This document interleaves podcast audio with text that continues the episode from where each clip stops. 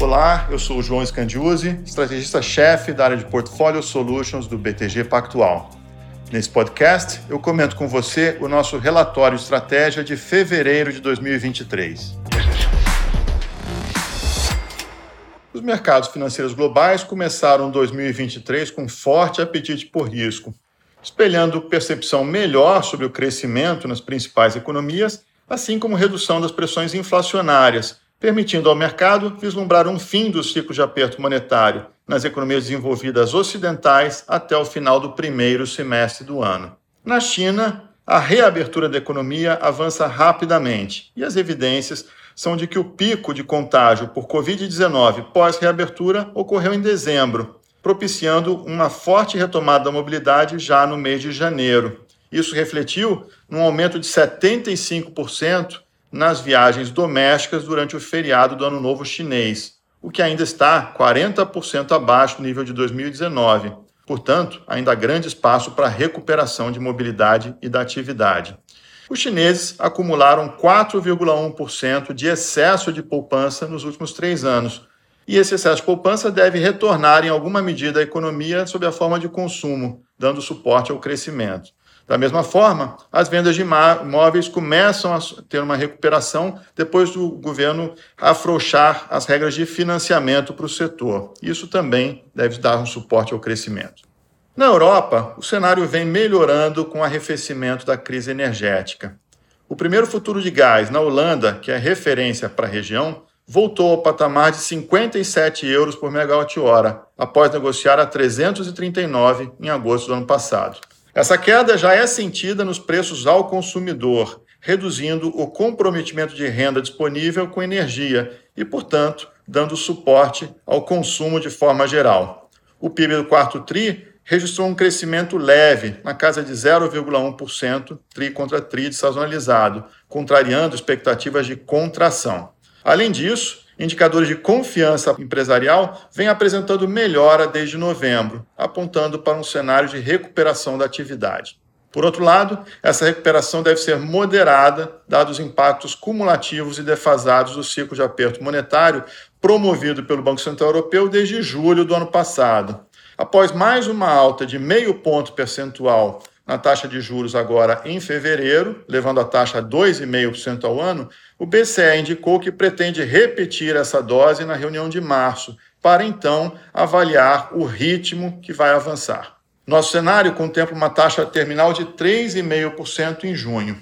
Nos Estados Unidos, a narrativa de um pouso relativamente suave da economia foi desafiada no início de fevereiro com a divulgação do relatório de emprego de janeiro.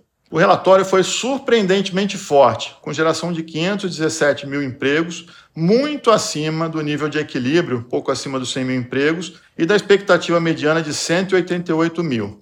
Além disso, a taxa de desemprego caiu para 3,4%, menor nível desde 1969.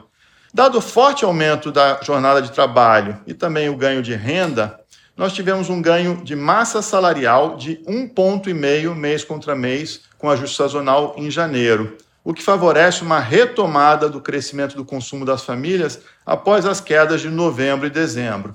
Assim, o Fed, que em fevereiro reduziu o ritmo de aperto para 25 pontos base, deve avançar mais no ciclo de aperto monetário e perseverar com juros elevados por um período mais prolongado também, ao contrário do que precifica o mercado, que ainda tem cerca de 30 pontos base de corte de juros até o final do ano. Tudo isso aumenta a incerteza quanto ao cenário para a economia americana a médio prazo.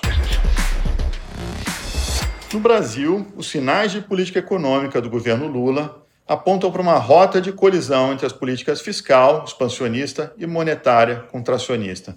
Questionamentos do executivo quanto à independência do Banco Central e sugestões de que seria preferível ter uma meta de inflação mais elevada vem resultando em crescente desancoragem de expectativas de inflação, especialmente nos prazos mais longos, já pressionadas pela incerteza quanto ao arcabouço fiscal. Assim, vem aumentando o custo em termos de atividade econômica de desinflação.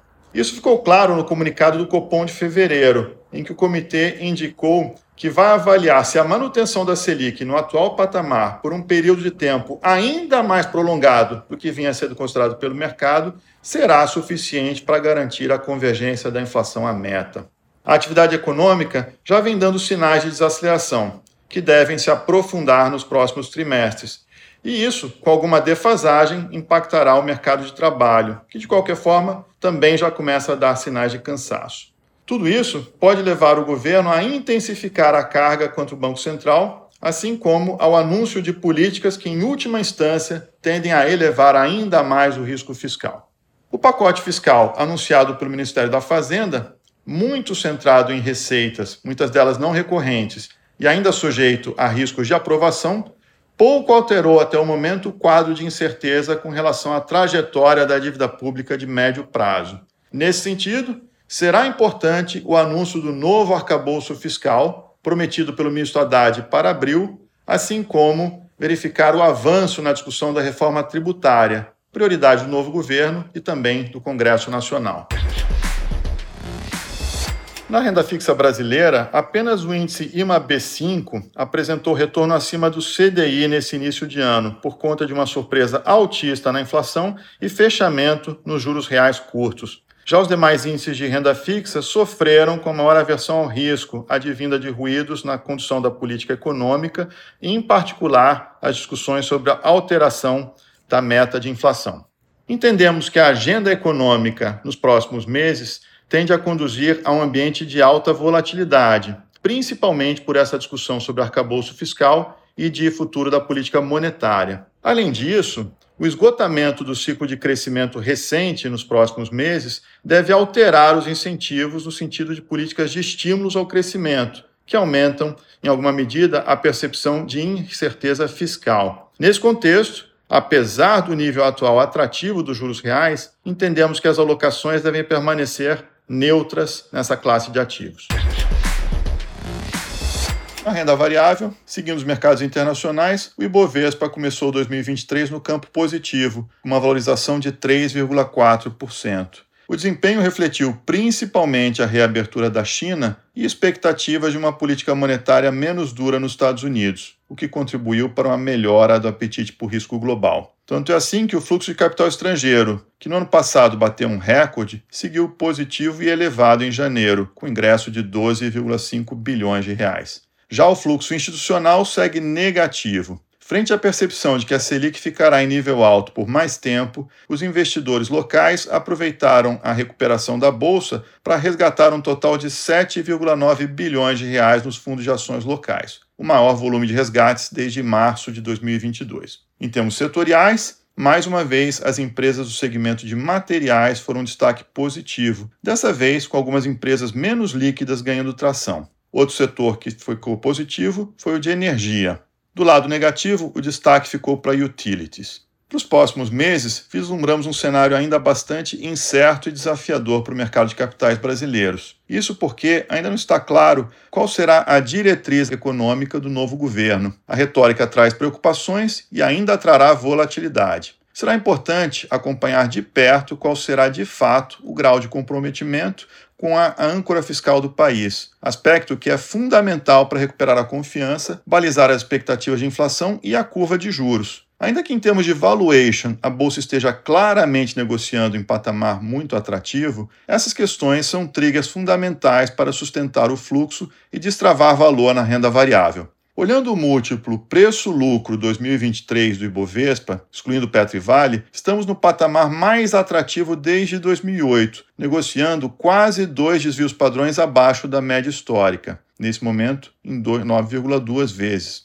Além do múltiplo descontado frente aos pares latino-americanos, a bolsa brasileira é a que possui maior liquidez. As empresas estão operando com baixo nível de alavancagem e o país é o mais beneficiado entre os pares pela retomada econômica chinesa. O volume historicamente elevado de posições vendidas sobre o market cap do Ibovespa e o percentual elevado de caixa mantido pelos fundos de ações também proporcionam uma condição técnica mais favorável. Ainda assim, dada a complexidade do cenário político e econômico atual, optamos por manter uma posição neutra nessa classe de ativos.